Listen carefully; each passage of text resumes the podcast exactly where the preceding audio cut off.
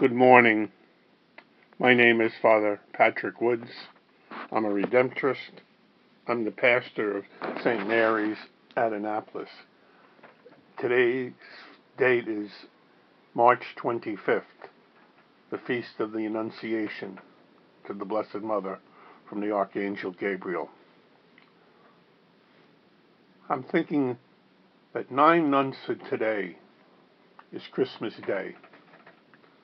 I wonder what that day will be like.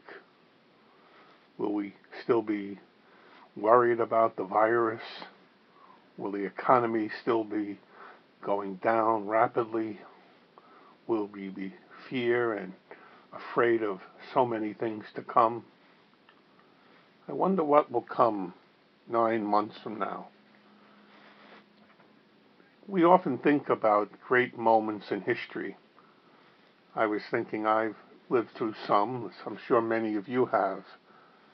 I think of the election of the first Catholic president, John Kennedy, and the great Cuban Missile Crisis that soon followed that had us all terrorized and frightened. And then, shortly after that, his assassination, which left our country stunned and perhaps changed forever. I think of the uproar of the 69 and 70 years, the assassinations, the Vietnam War and all the protests, and the terrible racial riots that went on in our country.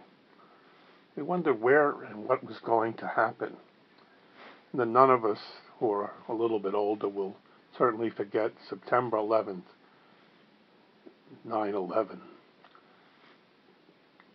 Great historical moments, many of them tragedies that left us shattered and broken, wondering how we would survive and how we would move on. But I like to take hope in this feast day. To me, I like to say it's perhaps one of the greatest moments in history, if not the greatest. Certainly Christmas is the birth of Jesus. Certainly Easter is his resurrection. Pentecost is the fullness of the Holy Spirit coming upon the church and the apostles.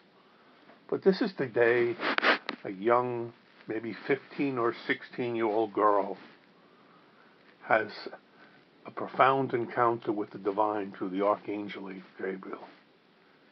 And the Archangel asks her the most astounding question. Will you be the Mother of God?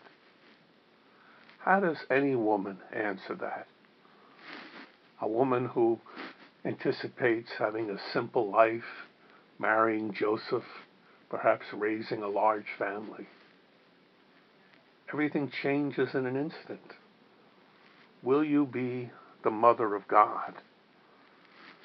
That led to some very hard moments for Mary. We know Joseph is about to put her away privately and end the relationship with her. No doubt she's full of anxiety and fear. What does it mean to be the Mother of God? Is this a dream? And when Jesus is born, she takes him to the temple and she's told a sword of sorrow will pierce your heart. And she stands under the cross, watching her only son die an agonizing death.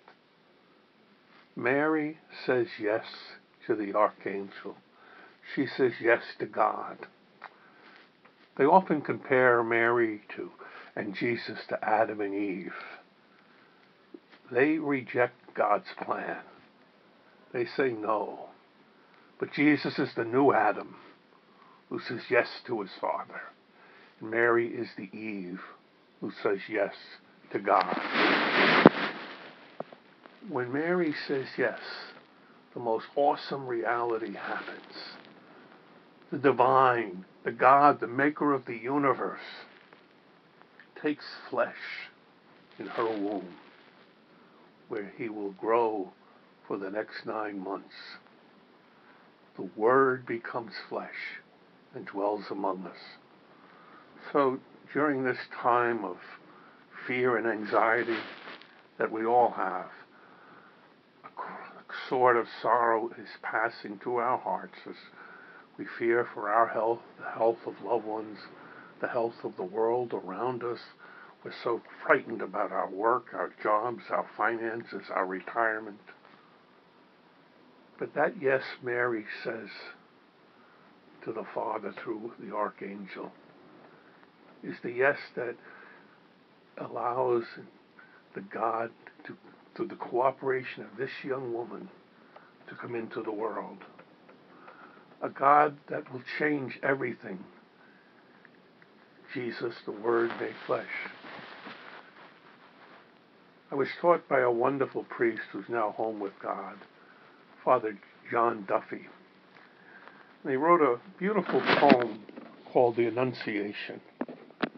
One of the lines in the poem has always stayed with me.